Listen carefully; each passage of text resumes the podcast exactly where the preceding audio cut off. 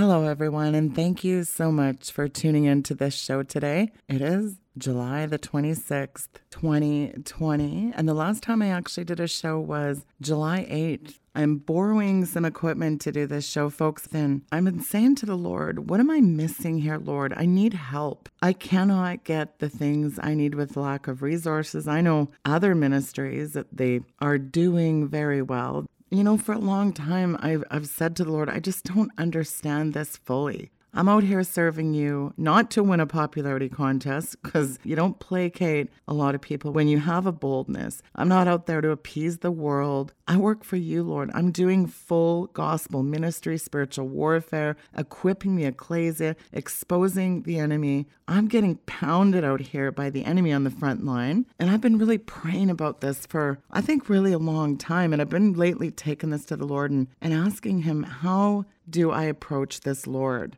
I don't understand with the amount of people that are eating the meat of this ministry, why the support is such a small percentage. I just do not understand. Lord, what am I missing here? And ironically, the demand on this ministry has been tremendous. And so as I said to the people on the eighth of July, listen, this is not a one-man ministry anymore. And in order to do what I really need for the Lord, I need help. I need equipment. I need resources. I need a couple of people to assist me. Right now, I'm using someone else's system to do this show. You know, I have a goal in mind that I felt is really conservatively reasonable of one hundred thousand to continue to the end of the year for what I need to do for the next six months. And I really thought I could reach that goal by the end of July. But it's looking like that's going to take longer than I thought. You know, we've got a lot of mail. A lot of people have been giving right now in this time. And listen, those that are giving on a regular basis, making a monthly commitment, I really want to give you a thank you. I really appreciate it. And I know for some of you, maybe these, these small gifts coming in, maybe that's all you can do. And I thank you for making that sacrifice. But I have costs. And in order to do this the way I need, these costs are just more than that. So I'm appealing to those of you out there that maybe you've been given for a while and you have the ability to give more and you haven't considered that. Would you please pray about that and consider upping your commitment? And some of you listening, you haven't made a commitment to give anything. And I'm really appealing to those. I need your help because I can't do this alone. And it shouldn't really have to fall on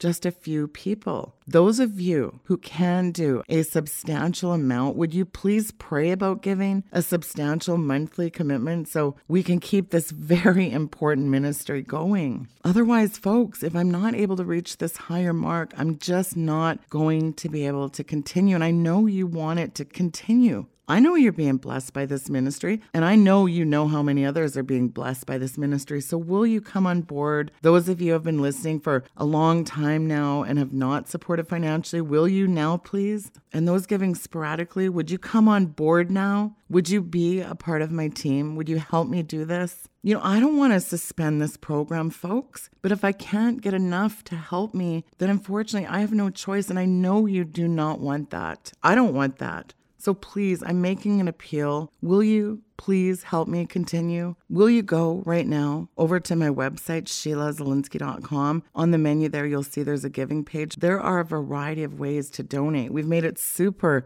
convenient with many ways. So please help give now. You know, I was taking this, as you know, in prayer, and I had a conversation with my very good friend, Doctor Danny Morano, and, you know, he's a man I trust, and I can really, you know, just bare my heart and say, listen, I, I just, I need you to stand and pray with me on something, and can you help me understand when things just don't make sense? Sometimes we need to, you know, bounce it off another Christian. And so we had a conversation, and I just felt in my spirit so strongly that some of the things he was saying, it wasn't just me who needed to hear this. Because you know what, guys? There are very few bold men of God in this world that I know. And I can assure you, this man is the real deal. Many times on the phone, he's given me advice and he's prayed with me.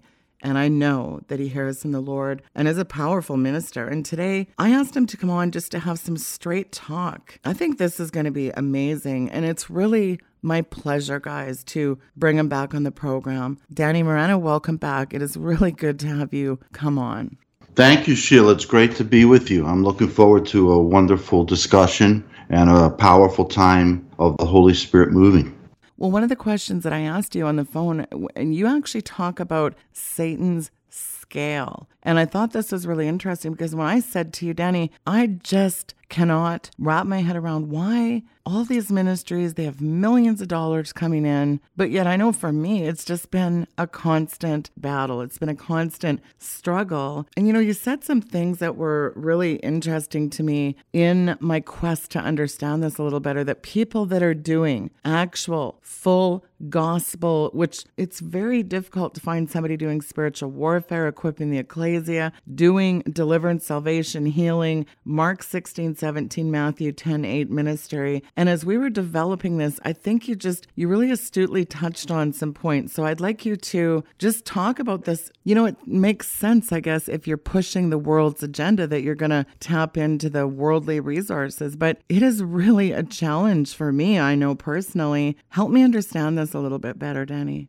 I've been preaching this for a long time, and I think that the Bible speaks very clearly on this. And I think our master, Jesus of Nazareth, spoke very clear on this. And I think that the false gospel being propagated, especially in the United States of apostasy and heresy for the last forty or fifty years, has brought in seducing spirits and doctrines of demons, and they manifest themselves in worldly ideals, worldly values, worldly definitions of things, and worldly measurements of things like success, prosperity, increase, abundance, all these words that have been sported irresponsibly, in my experience, in my opinion, by false teachers preaching a false gospel, preaching a false Jesus, in the false institution, uh, pretending to represent the ecclesia, the body of Christ, the gathering together of the called out ones, called the church. The Kieka, Pharmakia, the whore who rides the beast, you know, the, the queen of Babylon, the queen of heaven. We've spoken many, many things about this. It's a false representation of who Christ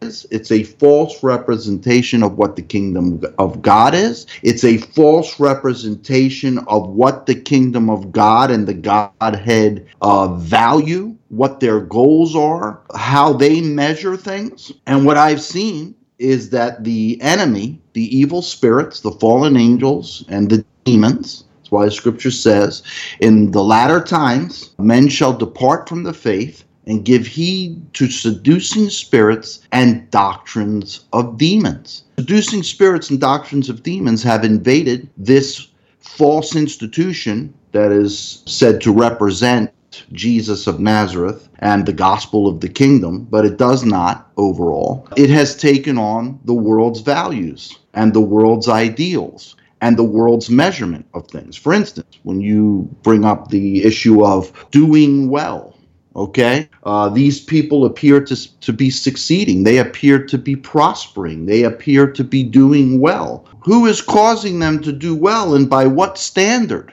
Okay, who is funding their false ministries? Who is funding their false gospel? The Scripture says very clearly in the Psalms already, it says, do not be envious or jealous of evildoers when they appear to be prospering in their wickedness. These false teachers are espousing the values of the world, the ideals of the world. They may uh, put a veneer of Christianese on it to deceive, in order to deceive. And the Scripture says they're probably deceived as well. In the last days, men shall go on deceiving and being deceived, because these seducing spirits seduce them first and bring their doctrines, the demons bring their doctrines through these false teachers. They may very well believe the lies that Satan has sold them uh, and believe that this measurement is coming from this Gnostic, false, worldly Jesus that they've created in their image. Regardless, whether they believe it or not, or whether they're actually Satanists in disguise and Illuminists in disguise, Freemasons in disguise,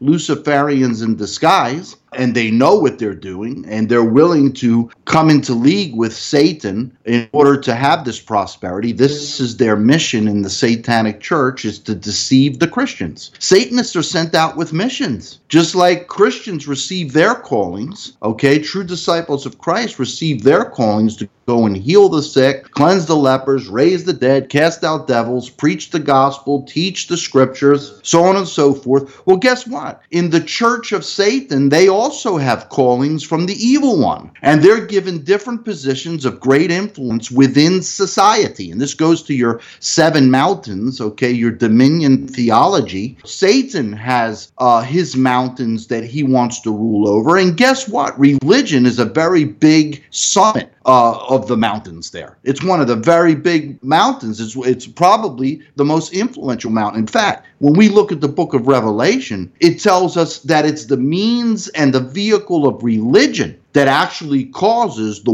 world to worship the dragon and pay homage to the beast and take his mark and damn their souls. It says in Revelation thirteen that it was the false prophet. This is a religious figure. And in my opinion, as I always say to people, who were the scriptures written to? The scriptures were not written to the heathen. They were not written to the unregenerate, lost people out in the world. The scriptures were written to those who went to assemblies that were Christian assemblies. And Jesus was warning these Christians. He wasn't warning the world. He was warn- warning these Christians that there was going to be a false bride, the whore of Babylon. There was going to be a false prophet.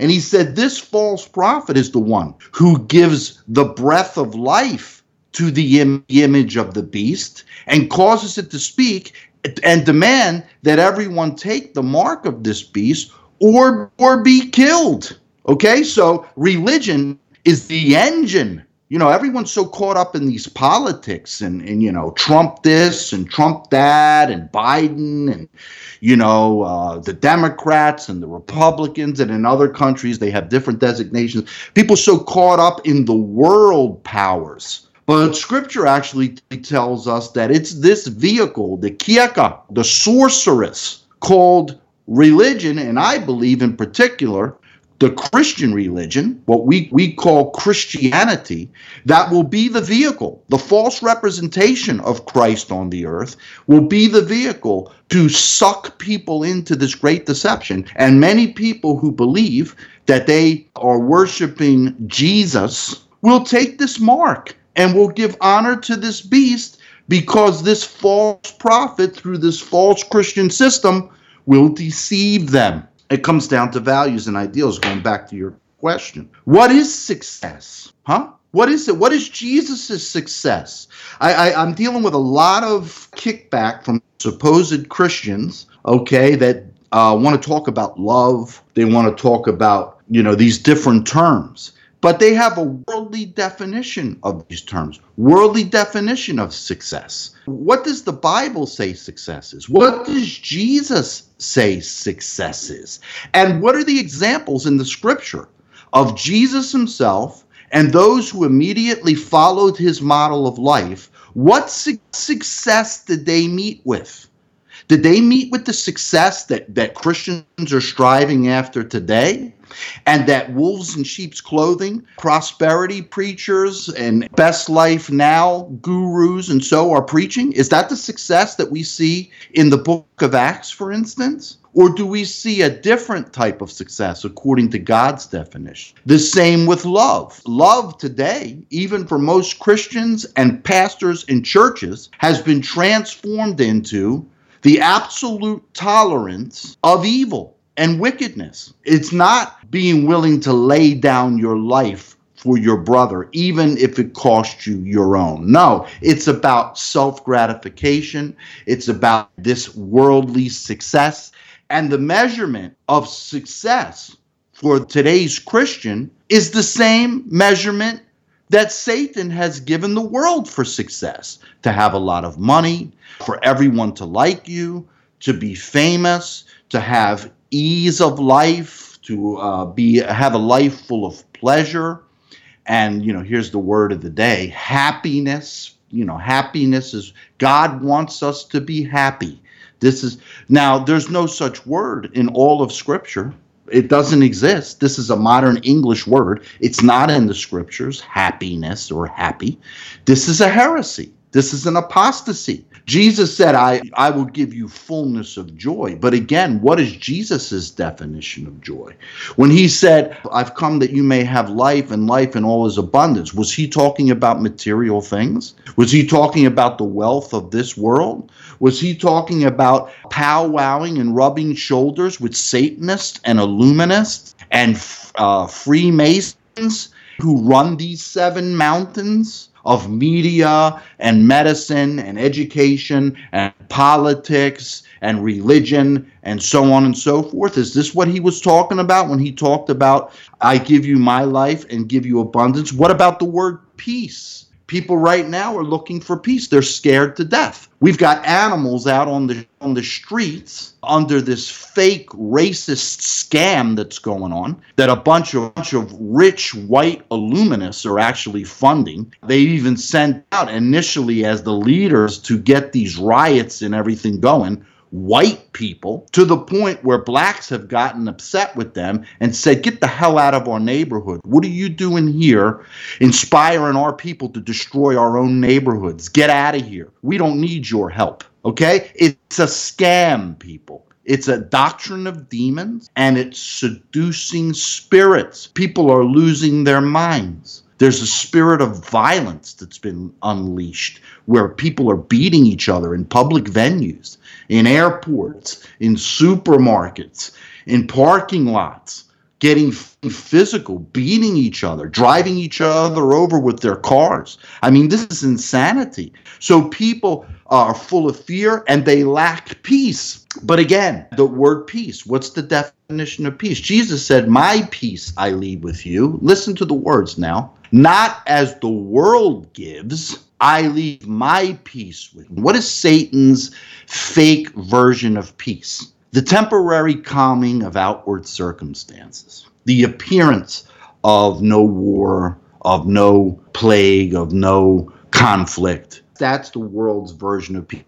Prosperity. What's the world's version of prosperity? Everybody's got a lot of money. Everyone's got big lines of credit so they can run around irresponsibly and indulge the wicked, base nature of their flesh. Okay? Is this the peace and the success and the prosperity that the Scriptures teach? Well, if so, how come the apostles were not living this? And I know we've had blasphemous heretics in the charismatic church uh, coming in with, I mean, just blatant demonic lies about Jesus being rich, and the robe that he was wearing was a rich robe, and he was distinguished by that rich robe. Well, you know what, moron? That wasn't his robe.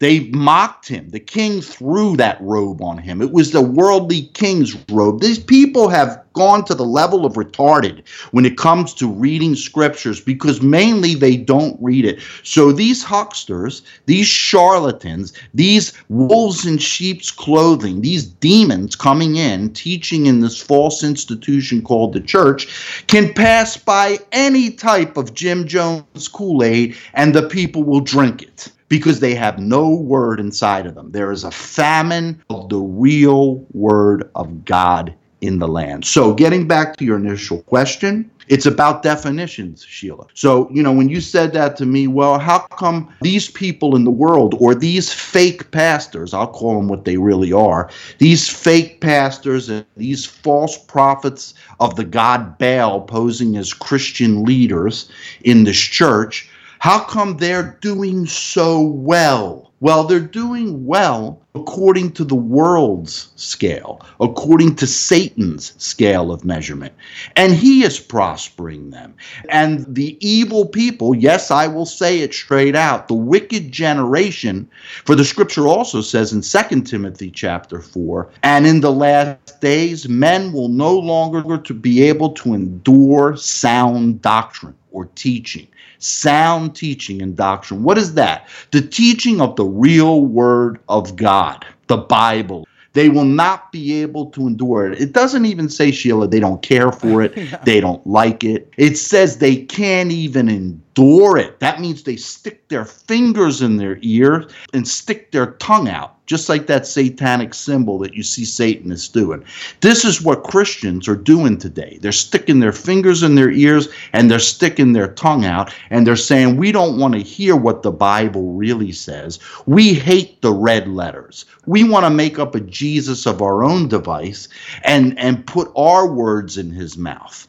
But we don't want to hear what he actually said in the gospel. And we don't want to hear what the apostles said in their letters in the New Testament. So the scripture says, they will not endure sound doctrine. Having itching ears, they will heap to themselves after a great number false teachers who will reinforce the errors they already hold. So this is what we're dealing with. So we're not just blaming the false teachers. I want you professing believers out there to hear. And, and Titus says that, uh, you know, there are there is a people that have a form of godliness but deny the power thereof. They profess a faith in Christ, but they deny him in the way they live. Is that not a description of our day today? It absolutely is. So that's at the root of the problem, Sheila, is that the teaching that's going on and has been going on in this false church for the last few decades at least has not been Christian teaching, has not been sound doctrine. It has been the tenets and the principles of the Church of Satan, okay? I'm going to say something bold, and your listeners, you might get a bunch of emails. Well, whoop-dee-doo, I'm going to say it, okay? Most Christians today, most practicing Christians and their Christian leaders in the church, by the way that they teach and the way they behave, are not Christians, but are in fact Satanists. What? What do you mean? What, how could you say that? I'll tell you how I can say it. The Church of Satan and the Satanic Bible has a chief commandment, just as Jesus had his two-part chief commandment. Jesus said, I tell you that all the law and the prophets are summed up in these two commands that I give you. Love the Lord your God with all your heart, mind, soul, and strength, and love your neighbor as you love yourself. Okay?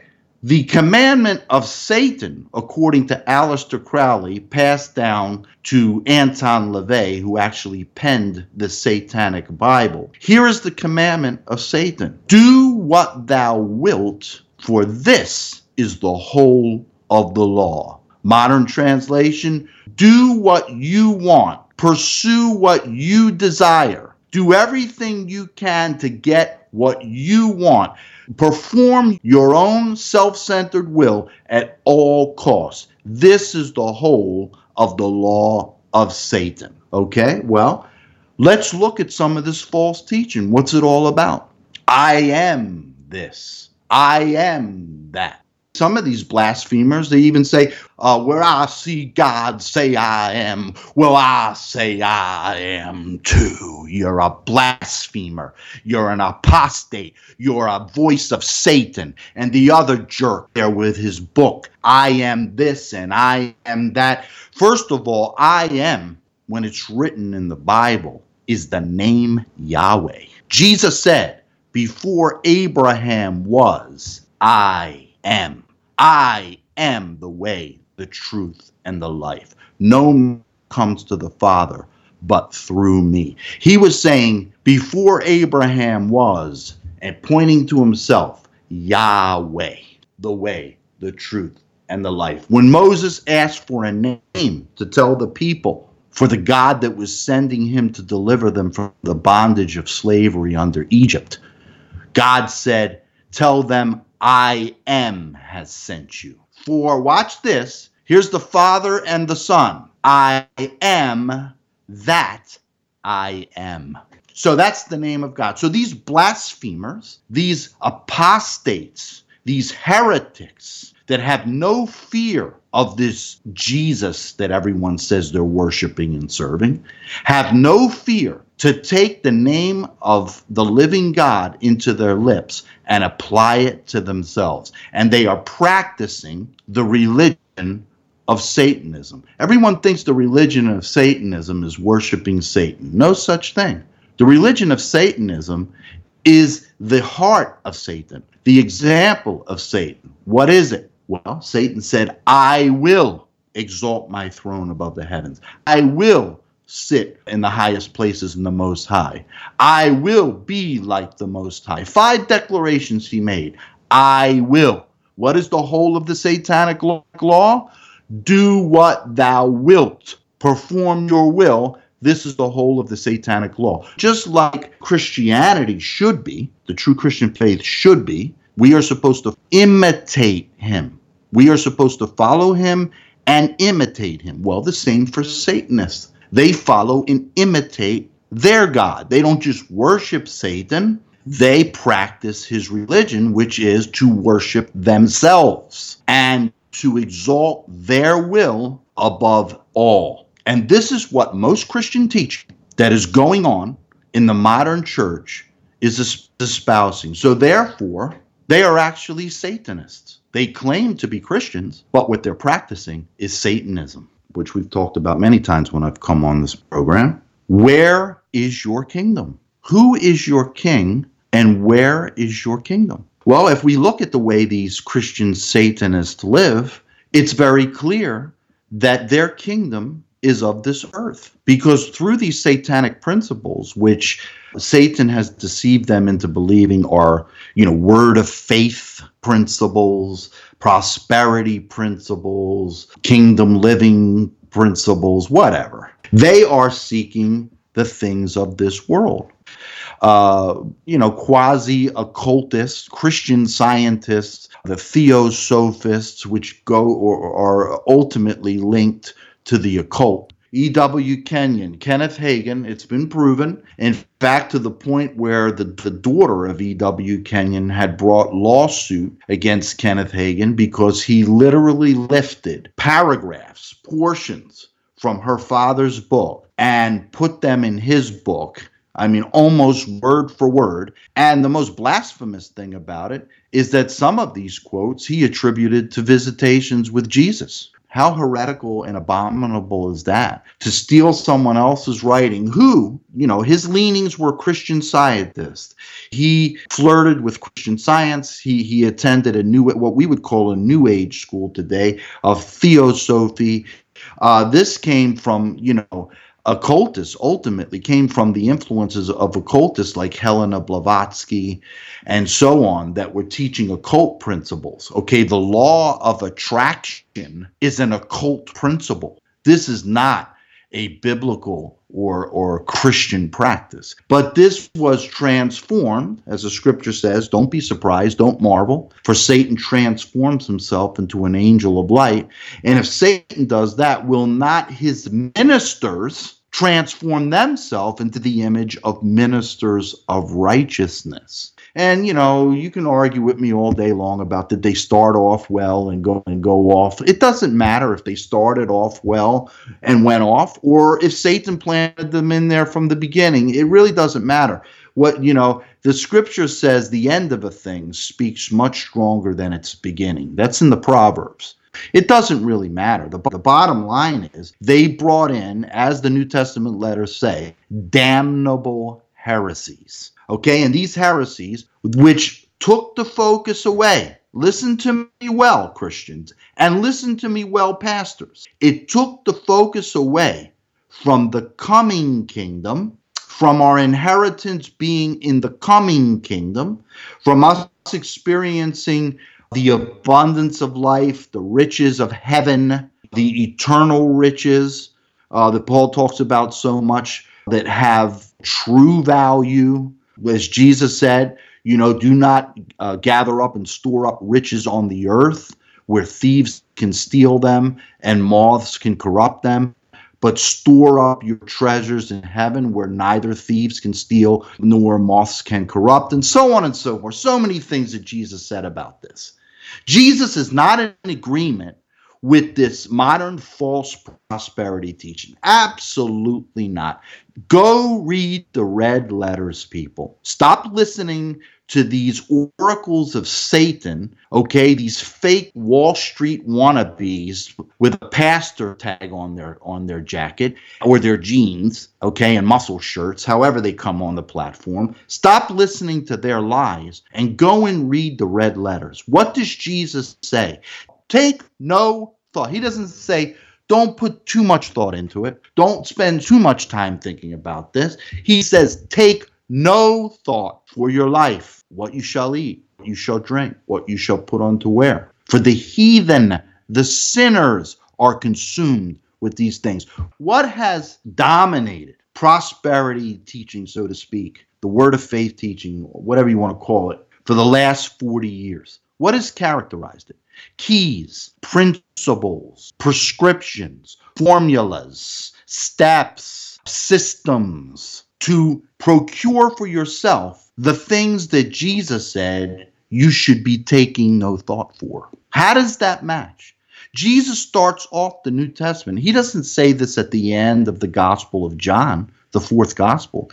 He says it in the sixth chapter of the first Gospel, Matthew. He gives this whole speech about where our heads should be and our hearts should be when it comes to provision and then prosperity, when God blesses beyond what we just need. He tells us clearly. And what else does he say? Tell us not to be consumed with, okay? All you political people out there that are so caught up with November, so caught up with the future of your country, okay? And you are supporting your president because you want to have a future, a tomorrow for yourself on this earth, in this nation that you love, for your children and for your grandchildren. Well, that all sounds noble. If I was in a Trump rally right now or some other political platform, I'd get a standing ovation for talking that worldly nonsense. But you know what? It doesn't match up with the Word of God.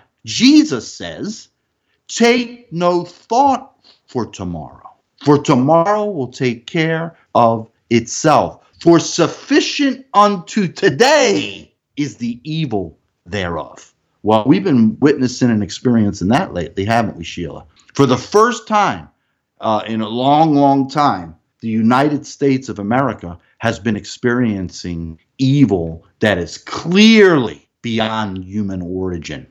But people are concerned with tomorrow. Why are they con- concerned with tomorrow? Because they look at this world as their home. Right? They see this world as their home. This is their kingdom. America is their kingdom. It's their nation. Trump or whoever's standing there after November is their president. Okay, well, again, that sounds good. But what does the Bible say about it? The Bible said, Jesus himself said to Pilate, when Pilate asked him, because he was being accused of saying he was the king of Israel. Right? He said, so are you the king of the Jews? Are you a king of an earthly nation? And Jesus said, you have said it. I am a king. But my kingdom is not of this world. Therefore, listen to me well, you Republican right-wing, gunslinging, flag waving, make America great again, bring America back to God, America is God's uh, nation, on and on. Listen to me well, people. Jesus said to Pilate, you have said right, I am a king, but my kingdom is not of this world. Now listen to this part. For if my kingdom were of this world, I would tell my servants to fight for me. But he said, you will see the eternal Son of Man, coming on the clouds with the holy angels and with all glory. So, Hebrews eleven tells us clearly that we are citizens of heaven, that we are to see ourselves as aliens, as exiles, as pilgrims, as strangers, as mere travelers or sojourners in the earth, that this earth is not our home, that our home is in the kingdom of God, and this is a spiritual kingdom. First Peter chapter two, we are a spiritual house, a peculiar people. Listen to this, a consecrated and holy nation. So who is this nation? Well, it's the invisible nation. It's the spiritual nation. We are a spiritual house. We are being built up into a spiritual house. This is what the scriptures say. We are a holy nation. Listen to this now, okay? You B L M sympathizers and you fake Christians who still have your identity in the things of the flesh. I'm a white white man. I'm a black man. I'm a Mexican. I'm a Hispanic. I'm a this, I'm a that. The black church, the white church, the Hispanic church, the Asian church. Okay, you put your trust in those things. But what does First Peter chapter two say about us? It says we are a chosen race. Huh? Again, we're God's people. God's people are all scattered throughout all the earth. So how can it be talking about a human race, a human genetic race of people? It's not. It tells us in the other part of that scripture that we are a spiritual house. This is a spiritual race. What does Revelation eighteen four, what does the angel say? Babylon, Babylon is fallen. Come out of her, my people, and be not partakers of her sins, and receive, listen to me, you COVID nineteen worshipers. I'll call you what you are. You coronavirus, mask-loving, worshiping Christians. You should be ashamed of yourselves. What does the scripture say? What does the angel say? Come out of her, my people, and be not partakers of her sins. Listen to this last part now. And receive not of her plagues. So many are receiving of her plagues because they have not come out of her. Who's her? Again, I tell you, the whore of Babylon, the false bride of Christ on the earth, the Kiecha in Greek and Latin, translated Pharmakia. Many of you are familiar with that. The Greek goddess Pharmakia, who has a cup of poison and witchcraft and bewitches the kings of the earth. Sounds familiar. Revelation seventeen, that's what the whore who rides the beast does with the kings of the earth. She bewitches the kings of the earth, and they follow her. Huh? Why does everyone, included Casino Man, okay? Why do they have to go over and kiss the Pope's ring in order to begin their reign as president of the United States or any other kingdom on this earth? Because the whore who rides the beast must be given homage, the image of the beast. So th- I'm giving you a lot of stuff there. I don't want to go all, the, all over the place, but people, wake up. You say you're a Christian, look up that word and find out what it means. Little Christ, disciple of Christ. Is that what you are? Or are you a disciple of Donald Trump? Or are you a disciple of the B L M movement? Or are you a disciple of social distancing? I mean, you idiots are acting like this is biblical mandate, like this is doctrine. I'll tell you it is doctrine, doctrines of demons, seducing spirits, and doctrines of demons. That's what social distancing is. That's what mask wearing is. That mask that you, some of you are getting false authority from. You're walking around like some of the Jews that were recruited in the concentration camps to throw their fellow Jews into the ovens. They were given a little bit of authority and they became total traitors. Some of you have become traitors like that with your own brothers and sisters in Christ, supposedly. You're walking around with this mask on your face, and because you can't breathe now, and because you can't talk and someone can understand what you're saying because you got that stupid cloth in front of your mouth, you think you have authority. And you're acting like an authority and persecuting people and betraying your own brothers and sisters and your own neighbors. Huh? Turning them over, saying, I'll call the authorities on you. I'll have you arrested because you're not wearing a mask. Yeah?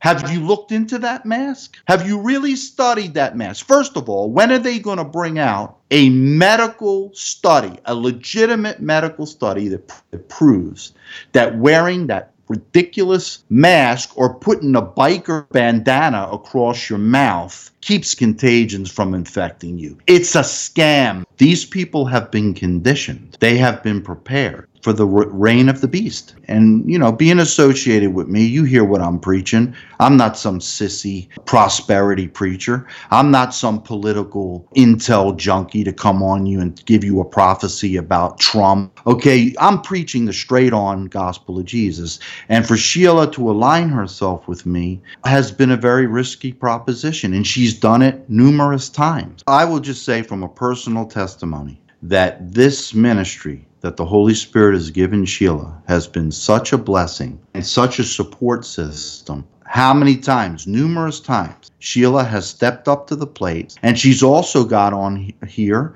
and pleaded for the people to get behind my ministry. She's authenticated me and confirmed that I should be full-time doing the Lord's work and not have to be distracted by a secular occupation because people don't want to give to support real ministry. She put her, her own ministry on the line with that. She stood with me in reaching out to the countries that we go to that have many of the people have never even heard the gospel once, uh, in India, in Pakistan, in Nepal, in many places. We're reaching out now to, to places that are truly persecuted. You're not allowed to be a Christian there of any of any nature. And she stood with me on that, and she's allowed that money also that her precious people, the few people that really love, apparently love Jesus and love, love the gospel, that heard the appeal and gave thousands of dollars, I would say tens of thousands of dollars toward my missions to go and preach the gospel where it hasn't been preached, and also to train pastors and leaders uh, and raise up ecclesias, what you people still call churches, okay, assemblies of Christ. Um, and she has done this At, at the risk of her own. And she did not run it through the filter of her own ministry first and skim something off the top. She didn't take a commission. So I just want to say that, you know, what she's doing, and she's given many men and women a platform through her program over the years. I've known her since two thousand fourteen, and she's given many men and women of God, and even people that, uh, I don't believe are men and women of God. She has given people a platform, and many people have prospered and been blessed through her broadcast. So I just want to appeal to you people. And God is honing her, and God is maturing her, and God is focusing her. And you, I'm sure those of you that have been following her have been watching that her program and her message is becoming more and more focused all the time on Christ and Christ alone. And the Lord has shown her to let go of other battles that are not ours. And I believe that she's losing some listeners and some support for that, because we have a church that's full of mixture where people don't know what kingdom they belong to. They don't know whether their, you know, their king is Jesus or their king is the president of the United States, okay? Whether their home is in coming millennial kingdom of Christ or their home is in the United States of America. So I just want to appeal to those of you who believe in the gospel and believe in the direction that Sheila's going in, to really wholeheartedly and single-mindedly put this ministry out as a vehicle for saving souls and bringing souls to Christ, for getting souls delivered from demonic bondage, getting people healed, people receiving the miracles of Christ, and most importantly, in my opinion, for people receiving sound doctrine and teaching that they can grow thereby. They haven't even sucked at the breast of the sincere milk of the word, that they may grow thereby, much less moving on to the meat of the word of God. I'm just being straight and honest with all of us. It's time to grow up, people. So I just want to say, I do not want to see Sheila pack it in. I see no reason for her to pack it in. We've spent time off air praying. She's been, you know, going before God and laying everything on the altar and saying, Lord, I want to do your will. I want you to use my ministry and my program as your vehicle to reach your people. And I'm stressing this now. Christ's vehicle to reach Christ's people, the people who really love Christ and want to follow Christ. I'm sure she is going to lose many who want to follow Trump or want to follow the Republicans or want to follow the church and their pastor and, and cr- other Christian movements and so on. No, we're called to follow Christ, and we're called to study the scriptures, and we're called to be indwelt and filled and led by the Holy Spirit. I just appeal to everyone that will hear this, hear my heart. I fully stand behind Sheila as she has stood behind me, and I confirm her ministry and I confirm her calling, and I'm praying with her, and I want to support her in any way that I possibly can to keep her ministry going. And Sheila has, and I hope that this is not out of line, but Sheila has some very challenging personal adjustments that she's making right now as God is leading her into the next stage of her walk. And she really needs the support of the saints. She needs your intercession and prayer. She needs your financial support. She needs your encouragement. This woman, I've never seen a woman speak out so boldly. I mean, this thing she just put out about the pandemic and the real roots of the coronavirus, the uh, revelation in that teaching and the bold proclamation against the forces of darkness. Don't think there's no kickback for this, people. And are you there? You're getting blessed by it. You're getting the information. You're getting the revelation. You're getting that anointing from that. But are you standing with the sister when the enemy comes and kicks back and says, oh, really? You want to expose me? You want to tell God's people about what I'm really doing? Okay, I got something for you. People, we need to come together here. But I'm only talking to real Christians. I'm not talking to phonies. I'm not talking to, you know, Rush Limbaughs who claim that they're Christian. I'm talking about real followers of Christ. And maybe some of you conservative, right-wing, Republican people will really uh, hear this and understand this, and God will speak to your heart tonight, and you'll really come to Christ and serve Christ and his kingdom. I'd like to see a rescue, and I appeal to you brothers and sisters that have blessed me over the years, and the only contact that I had to you was through Sheila Zilinsky. And you bless me so much to go and do what I need to do.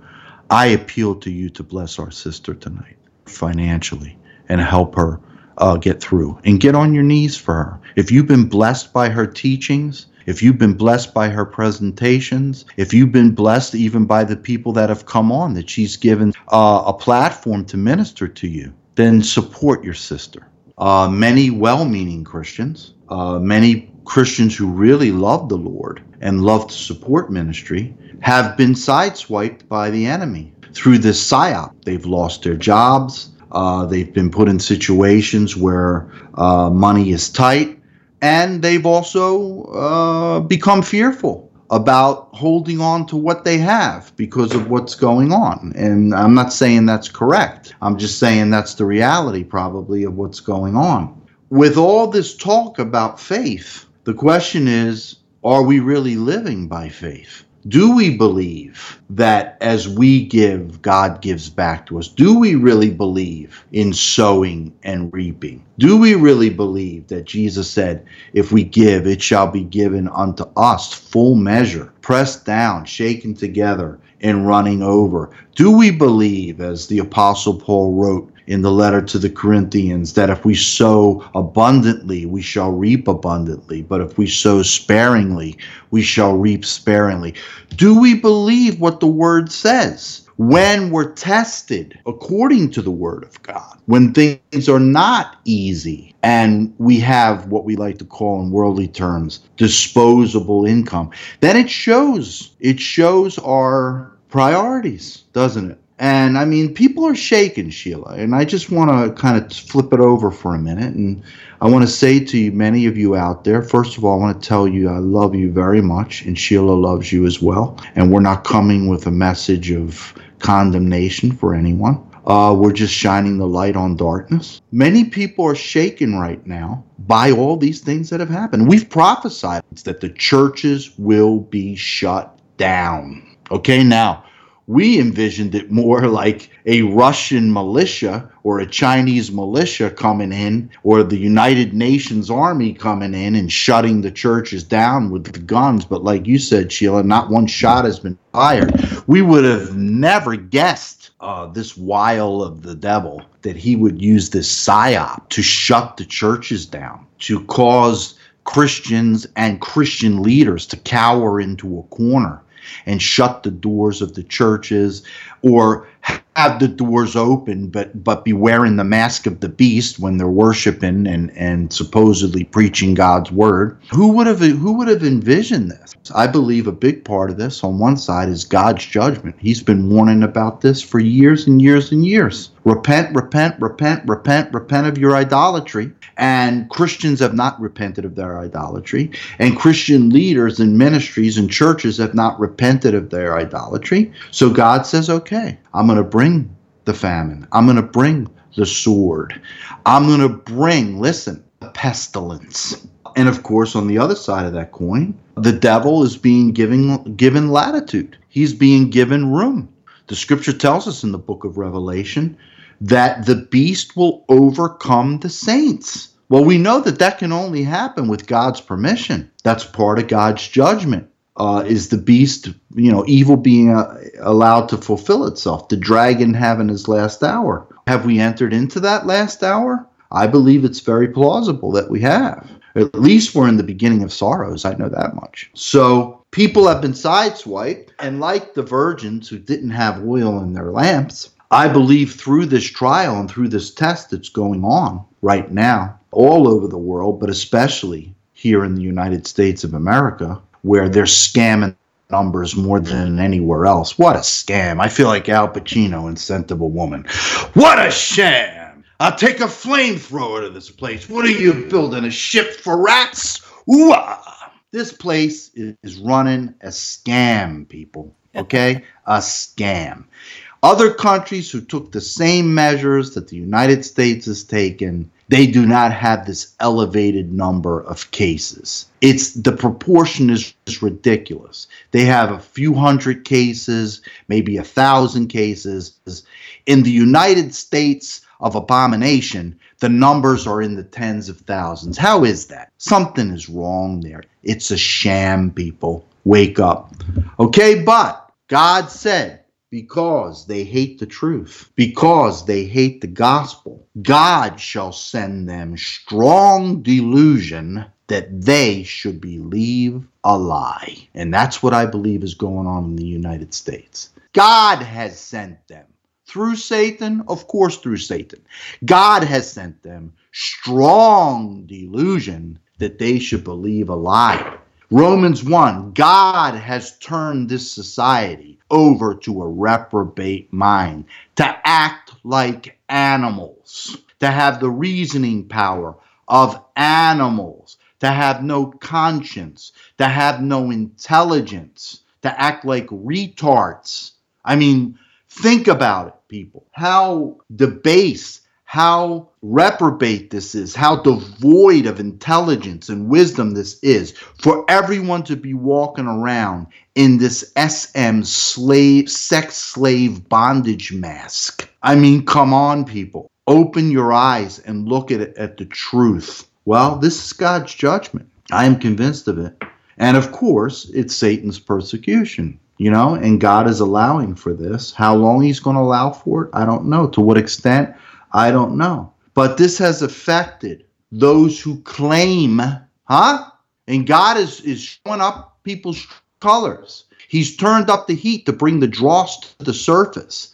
And when the dross is skimmed off the top and thrown away, will there be, will there be any gold underneath? Or is it just wood, hay, and stubble? Is there substance to your Christian faith? Are you living the real word of God? Are you following the real Jesus of Nazareth, the real Messiah, the real Christ? Or are you following a false Christ in a false church system with false doctrines of demons and following seducing spirits? Well, this is God's running it through the filter, man. He's running it through the filter. So a lot of people are have backed up on supporting the kingdom of God because at heart they're really agnostics. They don't really believe. Not when it gets hard, they don't. It's easy to believe and confess and profess when there's no backlash for it.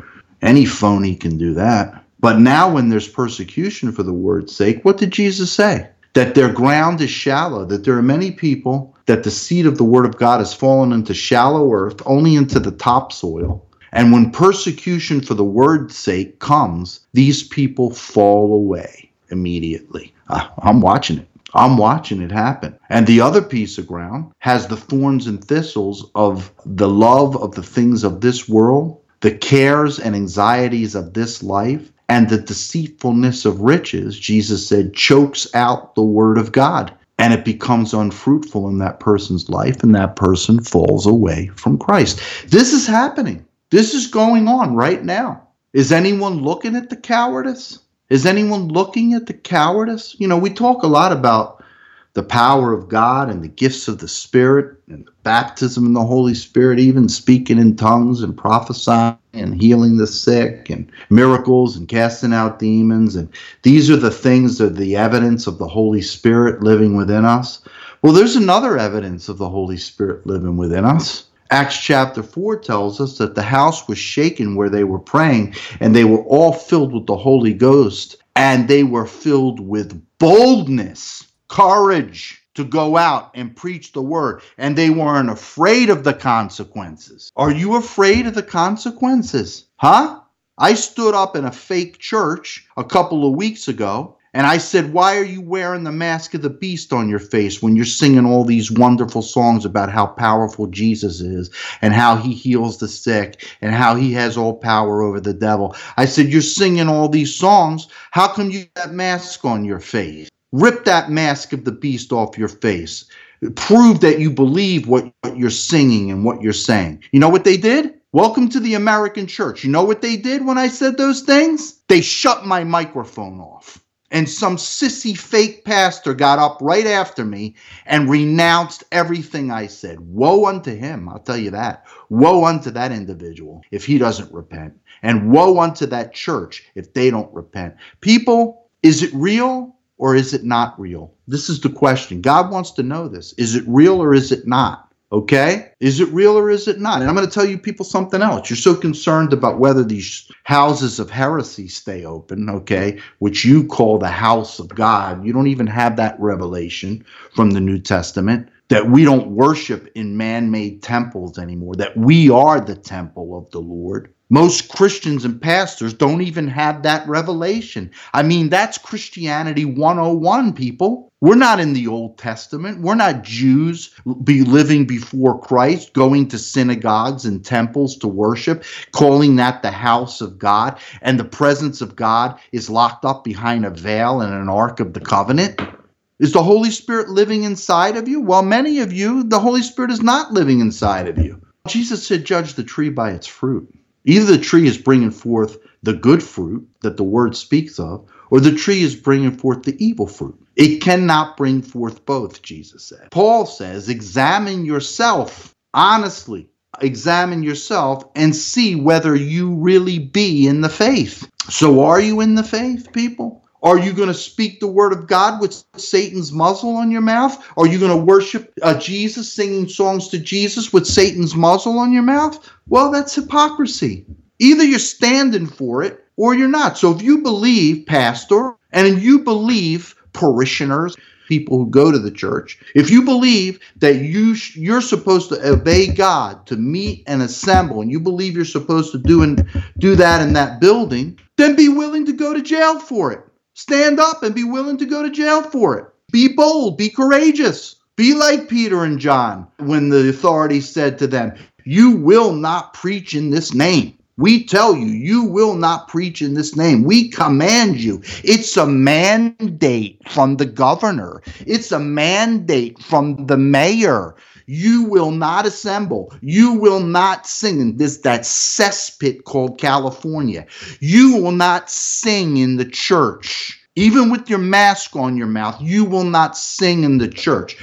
How many of you pastors are going to stand up and say, well, you judge for yourself what is right, whether to obey man or to obey God? I will obey God. I will preach the gospel. You want to whip me? You want to throw me into jail? Well, guess what? Maybe an angel's going to come at night and open my jail cell, and you'll find me back at my church, church the next morning still preaching. And Jesus, you like to quote this in the churches all the time. I hear the scripture quoted all the time. It's written into worship songs. Jesus is the same yesterday, today, and forever. Well, if that's true, then the same God that stood with his true bold believers two thousand years ago stands with his true bold believers today. But do you believe that? Or is it just theory? It's nice to preach and get every, get everyone worked up and praising and dancing. But how about when you really got to live it? And the second point I want to make on that, you're so concerned about keeping these houses open so you can sing songs and continue to preach the false doctrine that most of you have been preaching and worship the idol of America. You have up on your podium the flag of the Rosicrucians and the Illuminists and the flag of Constantine, the false Catholic system, the whore that rides the beast. Both of those flags are are uh, idols and abominations to the Lord. That none, none of those things are, are from, from Jesus Christ. I hate to break it to you, but I'm going to tell you the straight truth because I love you. That's what you're you're living, a mixture. So I'm not convinced that God is so concerned about opening those houses so you can dance in front of the golden calf again. Have you learned anything? Have you repented of any of these practices? In all this prayer and fasting, have you gotten any words where God has told you, for instance, some of the things that I preach on a regular basis about the idolatry of the church, about the idolatry of worshiping a, a pagan nation, of the idolatry of worshiping a pagan emperor, the idolatry of putting your trust in man, the idolatry of, you know, preaching and listening to doctrines of the world and doctrines of demons, following heretics, following apostates, giving them billions of dollars every year so they can continue to preach their satanic false doctrine? Has any of this been repented? Have any of you prophets out there gotten a word about that? Huh? All you prophets of Baal out there, uh, have any of you gotten any words about that? Or you just have another prophecy about Trump? Give me a break. I challenge you to go to the book of Revelation, the very first part of the book, where Jesus addresses the seven assemblies, and show me where he gives one of those assemblies a word for or about, about the emperor, a word for or about the Roman Empire. Where? Where is Jesus interested in the world and its problems and its leaders and its government? I don't see it anywhere. He deals with his people. He deals with the ecclesia. That is his kingdom. Is God involved in the affairs of man in the secular world? Of course he is. We see that throughout the Bible. But it's not a mixture together with his people. Did God deal with Pharaoh in Egypt? Yeah, he kicked their asses. Absolutely. He sent plagues upon them, pestilences, killed their firstborn. Yeah, God dealt with them, absolutely, through his judgment. But did he do the same to his people? Were his people mixed up in the Egyptian judgments? Were they mixed up in there? No, God kept them separate in the land of Goshen. And not one plague, not one pestilence, not one sickness or judgment that came upon the Egyptians came upon the Israelites. Why? Because they were under the blood of the Lamb. Huh? So are you under the blood of the Lamb, Pastor? Are you under the blood of the Lamb, churchgoer? Or are you worried about Pharaoh and, and spending all your time praying about Pharaoh, that the right Pharaoh stays in office or the right Pharaoh gets into office? Are you praying that the Roman Senate would have the right members and do the, the right thing and so on, and that Emperor Nero will have God's blessing and so on and so forth? Where are you at? I, I challenge you to run the red letters up against what you're preaching, what you're teaching, what you're demonstrating about, what you're protesting about, where you're putting your money. Run the red letters up against those things and see if it matches. Is Jesus concerned about the things that you're consumed with? Is Jesus up there with the Father all day and night long talking about the Trump candidacy? Is he up there talking about the future of the United States of America? Is he up there discussing the fake coronavirus with the Father? Is he up there talking to the Father about Black Lives Matter? People, wake up already. Wake up. Read your Bible. Get the hell off YouTube and Facebook and Instagram with your stupid, ignorant,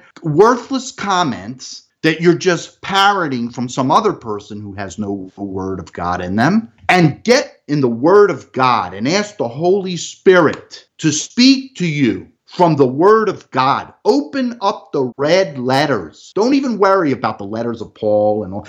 Just go to the red letters and ask yourself, is this what I believe? Is this what my pastor preaches and teaches? Is this where my church stands? Do I, and does my pastor, and do my fellow church members agree with Jesus? Or have we made up our own Jesus? Okay, what did he say in Revelation eighteen four? Babylon, Babylon, is fallen, is fallen.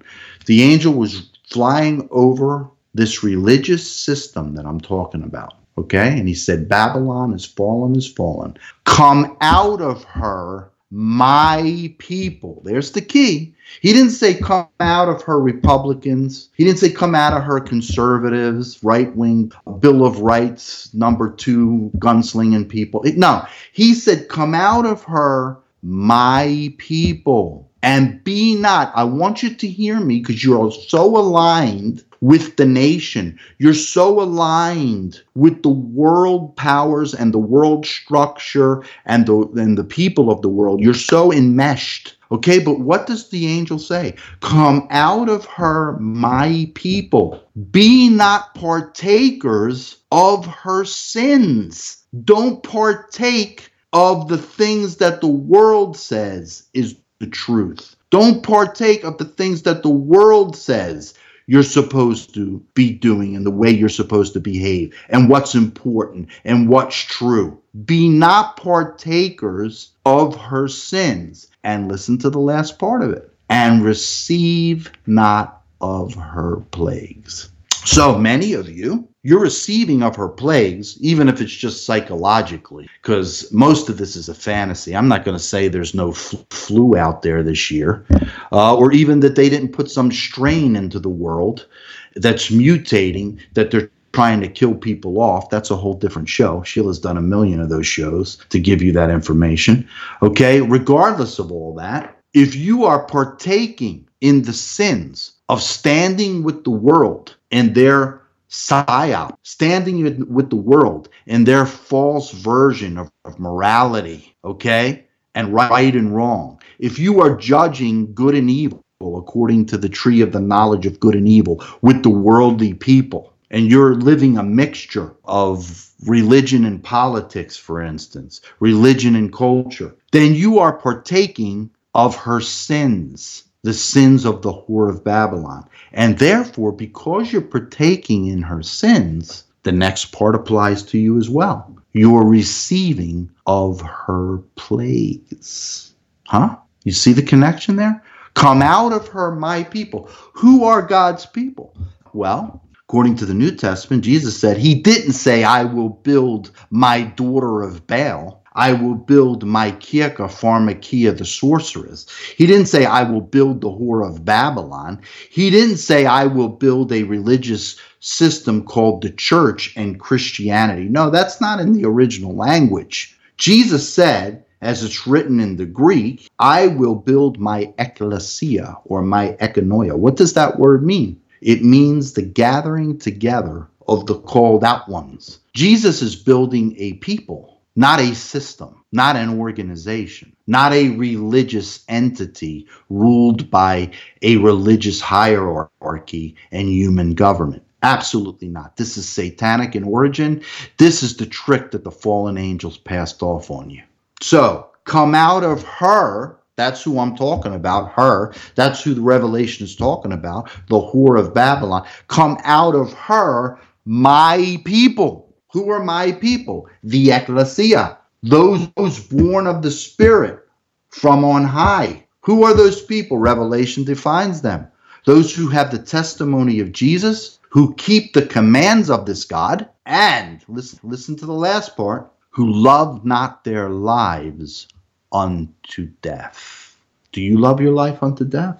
Well, apparently you do, because you're wearing a mask. You're so afraid of dying from this emperor's new clothes virus. You're keeping six feet away from brothers and sisters you used to hug and lay your hands on and pray for their healing. Huh? Apparently, you love your life unto death. And, and your life on this earth is more important to you than walking in a Christ-like manner? Would Jesus wear a mask? Would Jesus put on latex gloves? Would Jesus keep social distance? So what Jesus do you believe in?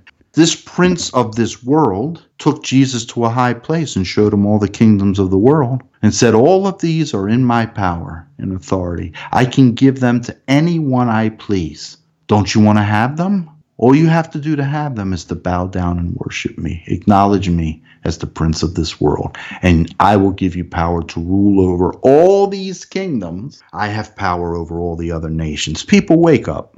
So if you're on the YouTube and on the Facebook and on the internet and on the television and listening to the government and listening to the pseudoscience community and, and much of the false medical community and so on and so forth, that which has been wired for sound by Satan, and that's where you're getting your wisdom, then what situation are you in? You're mainly feeding on the wisdom of the demons. So is that the wisdom you're going to follow, or are you going to follow the wisdom which is from above, which comes from Christ? This is the church. The church tries to follow both. Well, that's that's what's going on. So choose ye this day, people. Choose ye this day whom ye will serve, God or man. Not God and man. Yeah, it's God or man. The natural man of this world receives not the things of the Spirit of God, for they are foolishness to him. Some of you people that listen to me right now, you're probably calling me an idiot, a fool, a whack job, huh? Because I'm speaking the things of the Spirit, and they're foolishness to you because you're an unregenerate, fallen human being who has not yet been transformed by the Spirit of God. So you're a natural man, walking in your natural wisdom from the earth, walking in your demonic wisdom, and therefore the words that I speak to you, they are spirit and they are life, but they're not resonating in you because you're still a natural man under the natural impulses, carnal, walking according to your senses, not according to the Spirit of God. So the natural man receives not the things of the Spirit of God, for they are foolishness to him. Neither can he understand them, listen, for they are spiritually or through the Holy Spirit discerned. So, which kingdom are you in, professing Christian? Which kingdom are you in, patriotic pastor? Huh? Choose ye this day whom ye will serve, God or man. So at the end here, Danny, I would love to lead us in a prayer in the final waning moments. Father, we just come before you in Jesus' name. And Lord, as I always say, and I hope the people can hear this in their hearts and spirits, we come on here, Lord, because we love these people. First of all, we love you, Lord, and we want to be faithful to you, and we want to be obedient to you, to preach your word without compromise, to fulfill the calling of a preacher, which is very foreign to the culture that we live in today.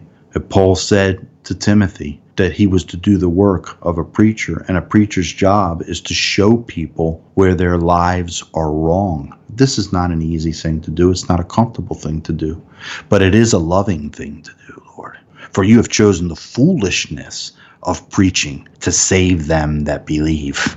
So, Lord, I pray that those that are listening to us tonight, first of all, would believe, if they have not believed already, that Holy Spirit, you would reveal the truth, that you would do as Jesus said you would do in John fourteen and sixteen, that you would convict people of their sin, that you would reveal the real Jesus, the real Messiah to people, and that you would judge the devil and his works in these people's lives.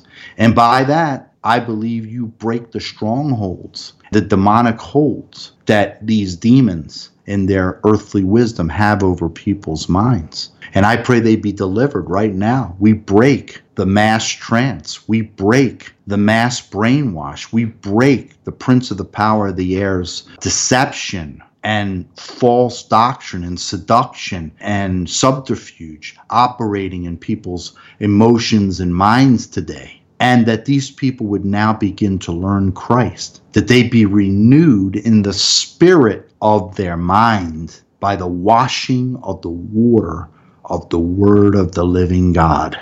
And right now, We take authority over every evil spirit, every fallen angel, every demon, every Nephilim and hybrid pretending to be a human being in this earth and housing demons, even in high governmental positions and other uh, positions of influence in the world. In the name of Jesus, we break their power over our hearts, over our minds, over our souls and spirits, over our bodies.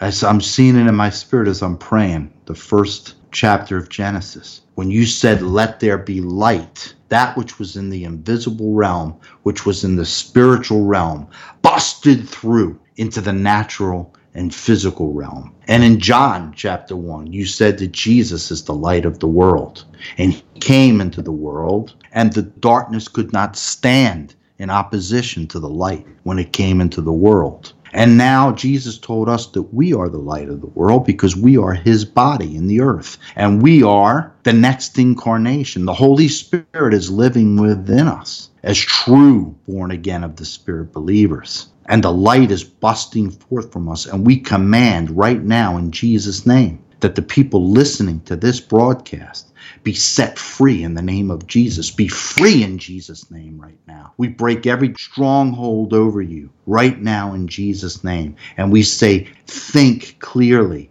Think independently. Think critically. Do not be ruled by your carnal senses, but be ruled by the Spirit of God and by the Word of God. So, Lord, we just give this to you tonight, and we trust you, and we pray that the things that we've spoken would resonate in the hearts of our brothers and sisters, that they would hear your call on all these issues that we've talked about. I pray for a spirit of generosity and liberality upon the saints, that they would support this ministry and get behind it financially. And they will pray and intercede for Sheila, for this ministry, and for this program, and for me, and for my ministry. Right now, we break any spirit of retaliation from the enemy coming back at us for the things that we've spoken in truth and in love here this evening. And we thank you for the blood of Christ that shields us. We thank you for warrior angels round about us that protect us, and that we have all power and authority to tread on serpents and scorpions and every deadly thing. We just give you the glory, Father, in Jesus' name. Amen. Amen. I really th- want to thank you tonight, Danny, for coming on. And it's my hope that we can go forward and do our own Ecclesia T V in North America. You know, link arms with you and do that. Wonderful. I'd love that, Sheila. Thank you. Praise the Lord. And in the meantime, Amen. Where can folks find you, Danny? Uh, again, as always, my uh, website is god is not religious dot net. god is not religious dot net. You'll find many resources and great teaching videos, my books, different things, reports from the mission field, and so on on there. Also, we have a Facebook page and a Facebook group. Again, God is Not Religious. If you go onto Facebook, you can find me. You can also find me through Danny Morano. Those two things are linked together pretty much. God is Not Religious and Danny Morano on Facebook. We have a, a great group of about a thousand members right now. Many are committed members uh, involved in supporting uh, this ministry with prayer, Uh, with their participation, and even financially. Also want to let you know that we have a Bible school on Wednesday evenings. It takes place eight p.m. Eastern Standard Time from eight to about ten p.m. every Wednesday. Right now we're going through my book, The Sinner's Prayer Gospel, and we're actually teaching about the person of the Holy Spirit. So if you're interested in the Holy Spirit, you do not want to miss that teaching. Please come and get involved in that. And also, every Sunday night, we have our Ecclesia Fellowship group that meets online. We've been doing that for about six years. And we meet again Sunday evening, eight p.m. to about ten or eleven Eastern Standard Time. If you go on the Facebook page, you'll see the Zoom link, and you can just uh, click the Zoom link. And you can listen on Facebook. We also stream out to YouTube. And you can also come into to the Zoom room and be an active participant. It's an open forum. It's a, more of an interactive format. So if you have questions, if you have prayer needs, and it's also a literal fellowship online. We truly fellowship with one another. We love one another. We support one another and encourage one another, stand with one another. So I just encourage you to come and be a part of those things. God bless you very much. Thank you for taking the time to listen to us tonight. And again, I say I love you all very much in uh, the spirit of Jesus of Nazareth. Yes, thank you so much, Danny. Folks, that was Doctor Danny Morano, god is not religious dot net. Do check out both his Wednesday and his Sunday night group and get involved with that. It's really, really powerful. And folks, lastly, up on your screen is the website. Please go there. Go in the giving tab and please help me meet my goal. Again, I'm really appealing to those of you out there that have the means. Please do make that commitment tonight. I'm really hoping I can count on you folks for monthly support so that this ministry can continue. I love you all. Thank you so much for listening tonight. God bless.